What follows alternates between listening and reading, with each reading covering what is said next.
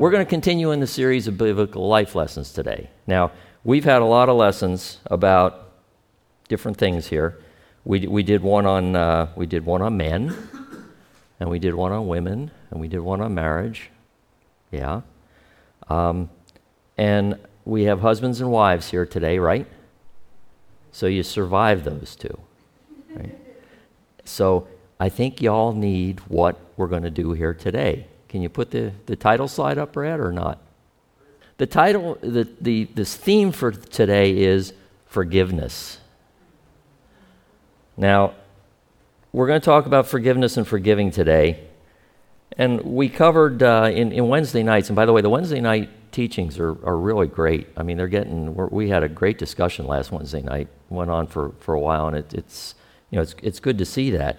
But we, we talked about anger you know, and uh, uh, forgiveness is a result of anger and, and those kind of things. And I think, how many of you have, have had a teaching or heard a preaching on forgiveness before?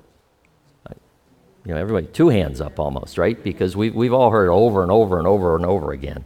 Well, I think today we're going to touch on a, a couple new things. Um, the Bible's filled with verses dealing with it. Uh, Ephesians 4:31 says, Get rid of all bitterness, rage, anger, harsh words, and slander, as well as all types of evil behavior. Instead, be kind to each other, tender hearted, forgiving one another, just as God through Christ has forgiven you. Uh, Proverbs 24, verse 17 says, Don't rejoice when your enemies fall, don't be happy when they stumble. Proverbs 24, 28, and 29 says, Don't testify against your neighbors without cause. Don't lie about them, and don't say, Now I can pay them back for what they've done to me. I'll get even with them. Husbands and wives, now I've got you. You know, you, you remember that? You remember that, having that feeling? Your husband or your wife does something stupid, now I've got you. Bible says don't do that. Now I get, it says don't be like that. Now, Webster's definition of forgiveness, and, and they, they give a couple of them here. The first one is to cease to feel resentment against an offender. The second one is to give up resentment of or claim to something being given in return as compensation or retaliation. And the third is to grant relief from payment of something. Now, as Christians, I think we, we kind of stick to the first two, right? It's not to feel resentment or to give up the claim that we're due something because somebody hurt us. Right? How many of you have been hurt in a relationship in your life? You don't have to put your hands up. I, would say almost everybody, right? We all get hurt. Life's about relationships. Relationships are about sometimes you hurt, even when, even when you love somebody very much, like in a, in a spousal relationship. You know, you can hurt your spouse without, without even thinking about it, without even meaning to do that. And I, I think the best way to go through this is to look at a few examples of forgiveness. Who knows who Jacob and Esau was or were? Okay? You remember the story? What did Jacob do to Esau? Stole his birthright. Would that tick you off? I mean, that's not a big deal today because we don't, we don't, uh, we don't worry about wills and all those kind of things until a person passes away, right? In, those days, the, the, the whole birthright thing was very important, uh, especially in the Jewish culture and in families. And in a lot of parts of the world, it still is very important. But that birthright is probably the most important thing that a person can have. And, and Jacob stole that from Esau. And, and I know we, we make Jacob out to be a hero in the Bible. He's, he's, one, of the, he's one of the, you know, God's men. But, but, he, but he was a stinker too, right? He, he, he did a lot of things that he, that he shouldn't have done. And what did Jacob's mother do? What did Jacob's mother tell him to do? Well, after, after all that, after the thing with the, the hair on the arm and all that, when, when, when Esau found out and Esau was really enraged, what did Jacob's mom tell him to do? Run away, right? Run away. Take off. Because I don't want to lose my son. So what did Jacob do? He ran away. Now, if you go through the story of Jacob and you look at all the things that happened to him after, after he left, you come to Genesis 33, verse 4. And it says, Then Esau ran to meet him and embraced him, threw his arms around his neck, and kissed him, and they both wept. What is that? It's forgiveness, right? Now, we all know what, I mean, there was a lot that led up to that, right? Jacob did a lot of things to impress Esau as, as his tribe, I guess you could say, came, came to Esau. And, but, but the, the sum total of that was that Esau forgave Jacob. And they embraced and, you know, they, they, they made up, as, as we say today, they made up. Now, go to Genesis 45, verses 5 to 15. I'll read the whole thing to you because it's, I don't know where to break the story to make it make, it make any more sense. It says, This is Joseph forgiving his brothers. You all remember that story, right? You know, they threw him in the pit. He was sold into slavery, and, and, God, and God kind of brought him out of that in, in some miraculous ways. Genesis 45, 5 to 15 says, But don't be upset, don't be angry with yourselves for selling me to this place. This is, this is Joseph speaking. It was God who sent me here ahead of you to preserve your lives. This famine that has ravaged the land for two years will last for five more years and there will be neither plowing nor harvesting. God has sent me ahead of you to keep you and your families alive and to preserve many survivors. So it was God who sent me here, not you. And he is the one who made me an advisor to Pharaoh, the manager of his entire palace and the governor of all Egypt. Now hurry back to my father and tell him, This is what your son Joseph says God made me master over all the land of Egypt. So come down to me immediately. You can live in the region of Goshen where you can be near me with all your children and grandchildren, your flocks, your herds, and everything you own. I will take care of you there, for there are still five years of famine ahead of us. Otherwise, you, your household, and all your animals will starve. Then Joseph added, Look, you can see for yourselves, and so can my brother Benjamin, that I really am Joseph. Go tell my father of my honored position here in Egypt. Describe for him everything that you have seen, and then bring my father here quickly. Weeping with joy, he embraced Benjamin, and Benjamin did the same. Then Joseph kissed each of his brothers and wept over them, and after that they began talking freely with him. Now, if, if you know that story, you know that when, when Joseph's brothers realized who he was, they were pretty scared. I mean, you, they tried to kill him, basically, right? They were going to kill him, and then, and then they decided to throw him in a pit, and then they decided to sell him to the, to the uh, caravan that was going through. So I'm not sure if I could be like Joseph in a situation like that. Could you? I mean, you've got all these brothers, and they, uh, they tried to kill you, and then they sold you off into slavery, and then they went their way. You were abandoned, right? Uh, and you probably didn't have very much respect for your, fa- your family anymore. You might have loved your father because, you know, he didn't do that to you. But look at this. It says, Then Joseph kissed each of his brothers and wept over them, and after that they began talking freely with them. So it was a family again, right? The final example of forgiving is Jesus forgiving his enemies. In Luke 23 34, it says, Jesus said, Father, forgive them, for they don't know what they are doing. And again, there, there's something that I think is very difficult to do because imagine the pain that he was in and the suffering that he was going through, even though this is what he came for, he was still human and, and he still felt that pain and suffering. Now, the Bible gives us some very simple examples of forgiving. And they're, they're very human examples, right? Jesus on the cross, Joseph forgiving his, uh, his brothers. And where, where we have a problem with this is what happens when it's you.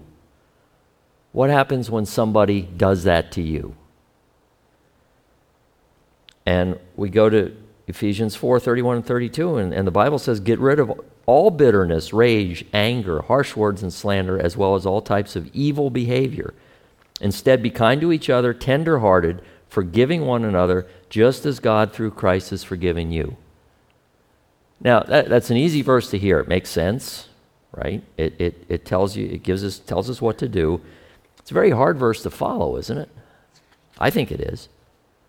Uh, 1 Peter uh, chapter 3, verses 9 to 12 say, Don't repay evil for evil.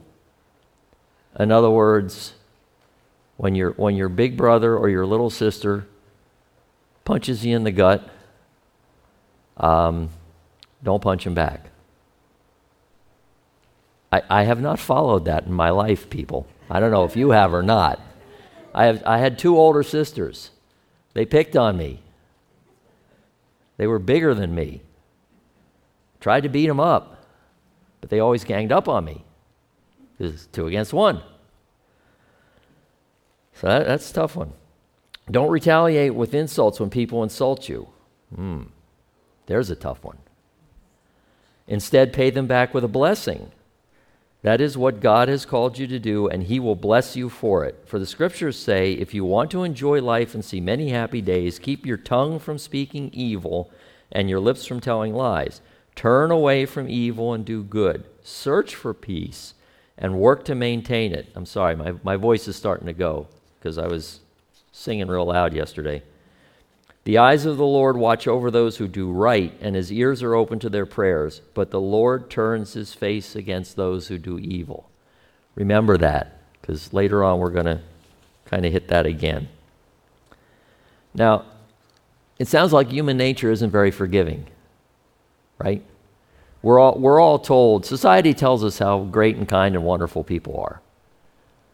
You know, well, I, I, think most of you know that, yeah, there are great and kind and wonderful people in this world, but, but there are also a lot of people that are just evil, is the only word to, to say.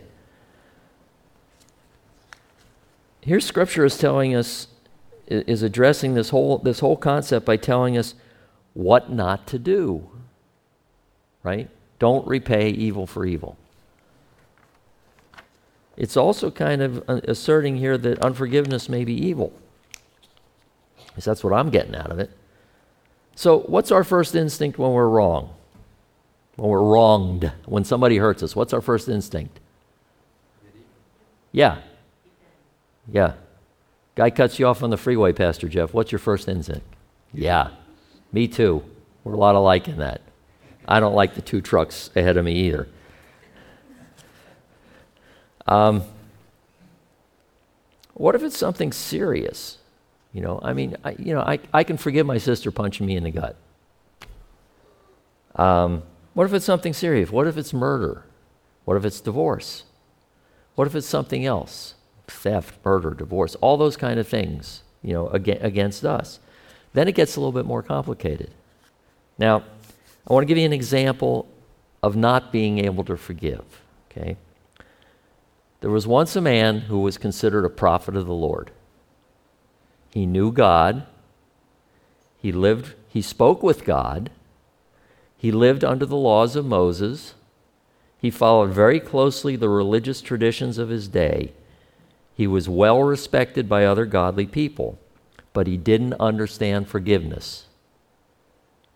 He refused to offer forgiveness to a certain people, group of people. Anybody know who I'm talking about yet? Who lived in Nineveh. His name was uh, Jonah.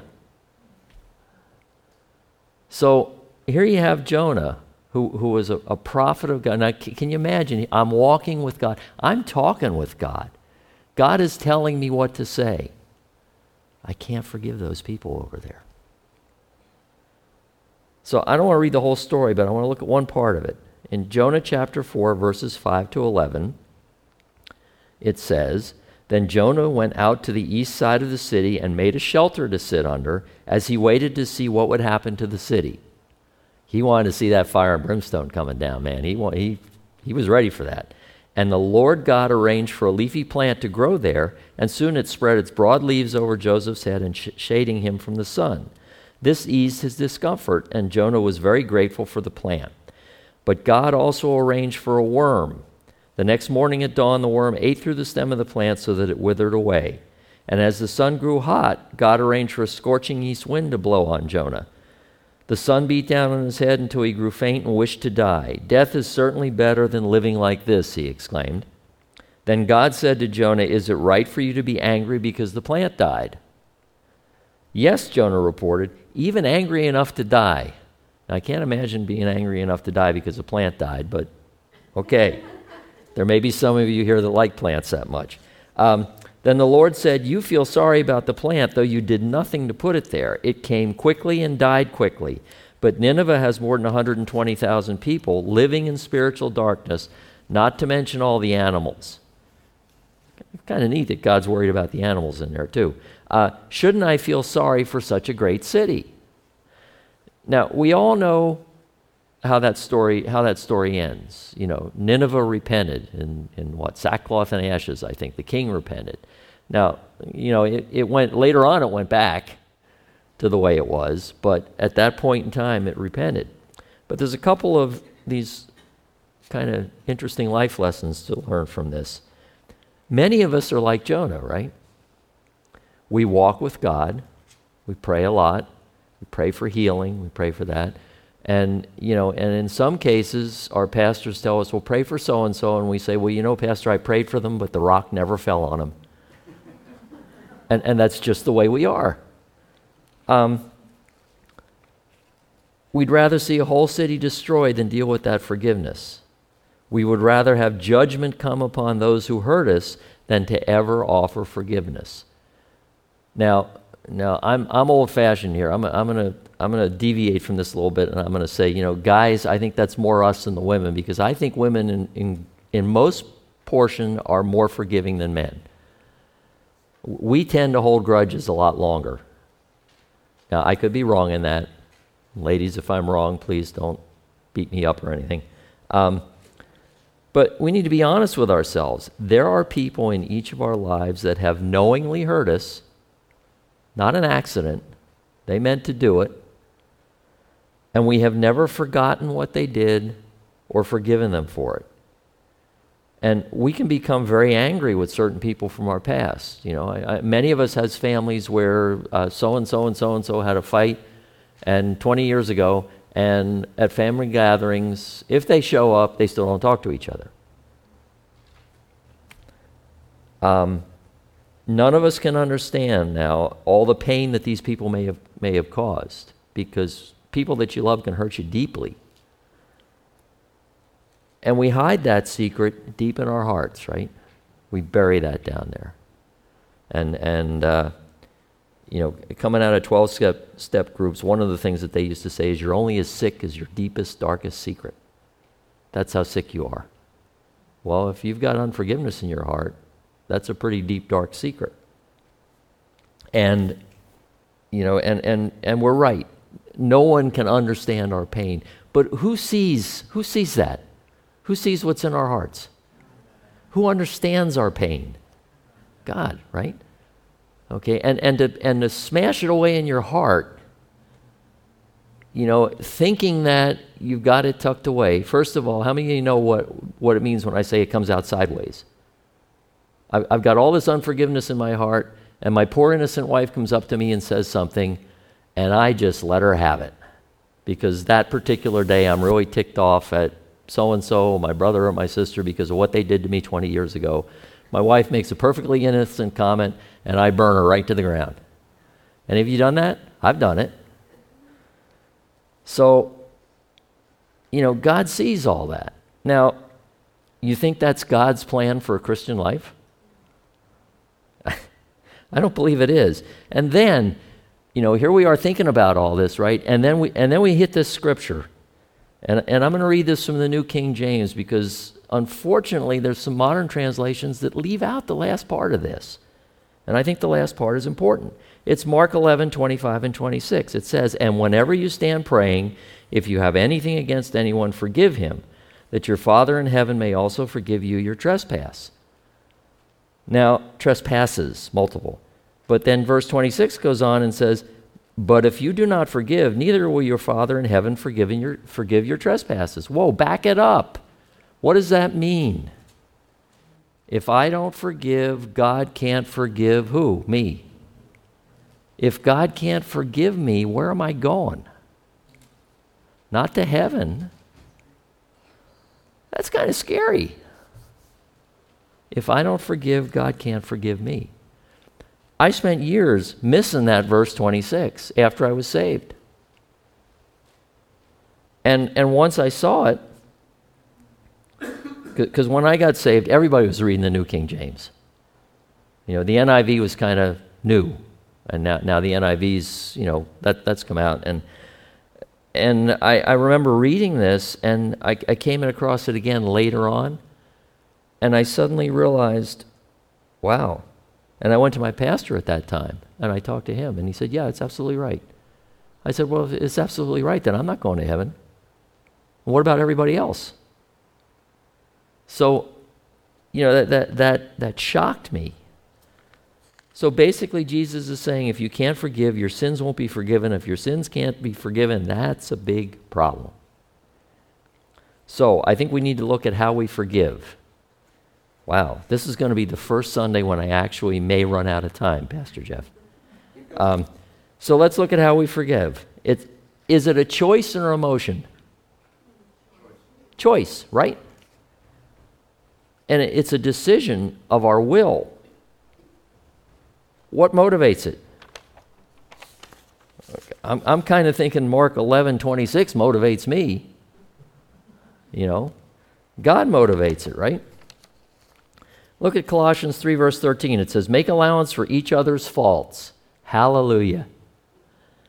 And forgive anyone who offends you. Remember, the Lord forgave you, and you must forgive others. Now, that's kind of a kinder, gentler way of saying verse 26 there. So, what if we don't feel like it? Sometimes it's nice to kind of wallow in that, right? You know, so and so hurt me, and I'm just going to get in there and I'm going to like that. It's victimhood. And society today really holds victimhood pretty high, doesn't it? Um, it almost feels good to be angry at someone and if we can convince ourselves it's righteous anger, we have a ready made excuse provided by who? Our adversary, right? The devil. The problem is that the lack of forgiveness is it's like a tumor growing in you. It can make you physically sick and mentally ill. Look at what happened to Jonah. You know, when you think about it, prophets aren't quite supposed to be that way, but uh, and, and I kind of I kind of liken the worm. You know, I think I think the worm was a little bit more than just the worm that ate the plant. I think God was saying, you know, you got something in you that's eating at you. And when you forgive somebody, it's like having that tumor just disappear or that illness disappear. So if we don't do it, if we don't like it, we do it by faith. Since forgiveness is often against our nature, we have to forgive by faith. What's faith? Hebrews 11:1, 1, right? Faith is the substance of things hoped for, the evidence of things not seen. Okay, I don't want to forgive this person, but God says I have to, so I'm going to work on that. God, help me work on that. Help me to forgive so and so. Okay? I hope I can forgive. The evidence is unseen at this point. So we make that decision by faith. Well, what happens with any decision that we make by faith? What does God do? He honors that decision, right? And gradually he changes our heart. And if we continue to do our job and forgive by faith, God does his job and completes his, the change of heart in us. Pastor's prayer this morning for my wife, you know, complete the good work that you started in her. Okay, that, that's, that same prayer can apply to every one of us. Philippians 1 6 says, And I am certain that God who began a good work within you will continue his work until it is finally finished on the day when Christ returns. It's kind of like sanctification. It's not done until the last nail goes in the coffin, right? Now, here's the second part. Five minutes, we're good. Um, what if the person you want to forgive is a non believer? Okay, there's that self righteous justification. Well, they don't believe in Jesus. Why should I forgive them? Matthew 5 43, 48. You have heard the law that says, Love your neighbor and hate your enemy. But I say, Love your enemies. I do not like this scripture. I'm sorry. I say, Love your enemies. Pray for those who persecute you. In that way, you will, you will be acting as true children of your Father in heaven, for he gives us sunlight. He gives his sunlight to both evil and good, and he sends rain on the just and the unjust alike. If you love only those who love you, what reward is there for that? Even corrupt tax collectors do that much. If you are kind only to your friends, how are you different from anyone else? Even pagans do that. But you are to be perfect, even as your Father in heaven is perfect. The secret to all this, what this scripture is telling us, is prayer, right? We have to pray that God will change our hearts. We have to make that decision to forgive. That's our job. Our job is to make the decision. Remember, uh, as everyone else is so fond of saying, God is a gentleman. He is not going to force you to make that decision. Now, yeah, He may cause the plant to die and the sun to come out and the east wind to blow and, and all that kind of stuff until you make that decision. But, but you have to make the decision. And when we do that and our heart starts to change, we see that person differently, don't we? And, and I'm here to tell you from personal experience when you start seeing somebody with God's eyes, it is very, very difficult, if not impossible, to stay angry with them. I don't think you can do it. If you truly look at somebody with the eyes that God sees them in, I don't, because He sees them as what? Perfect. Right? That's God's hope for each and every one of us. So, the last part of this, in the last two minutes, is how do we know if we have forgiven somebody? Well, it's a process. It seldom happens instantly. It's just like, you know, a lot of the, the sins that God brings up to us that we want to get rid of. It's, it's, it's some, some, of them, some of them happen, boom, just like that. Some of them, it's a process. He takes you through the process to do it. But you, you still have to make the decision. I want this out of my life. The same with unforgiveness. So I think that the best way to look at this is who suffers when we don't forgive somebody? We do. Not the person that we don't forgive. They don't care. You know, they might care, but they, they may have even forgotten about it. It may be such a small offense. To us, it was big. Um, so, Scripture points that out. We're the ones that, that get hurt. And think about how you feel with that unforgiveness. I mean, I, I know I've, I've gotten awake in the morning when I, don't, when I haven't forgiven somebody, and I don't feel good because it's, it's, it's eating away in there. It's, it's churning at you. So the release from that feeling is freedom, right? Jesus was saying, keep on forgiving until you experience the freedom of forgiveness. Forgiveness may require a lifetime of forgiving, but it's important to who? God, right? It's important to the Lord. And we have to continue forgiving until the matter has been settled in our heart. And that's, that's a, it's not easy, folks. I'm, I'm, I've gone through it myself with several people, and there's still some others I have to go through it with. And I'm sure all of you are facing the same thing. But, but there is, the, the pattern is in the scripture. If we read our, our Bible, we see the pattern there. It tells us what to do, tells us what not to do. It also tells us some scary stuff that we don't want to have happen to us. So, you know, I, I think. Uh, I think that's a good, a good example of why we should do the things that the Bible tells us. Because if you don't, in some cases, God can't forgive you. And I don't ever want that to happen to me. So if I've wronged any of you here, uh, please forgive me. All right, let's pray. Father, thank you so much. Your, your word is, is such a wonderful place to be, Lord. It, it's Every time we read it, Lord, something else comes out. And we thank you so much for that.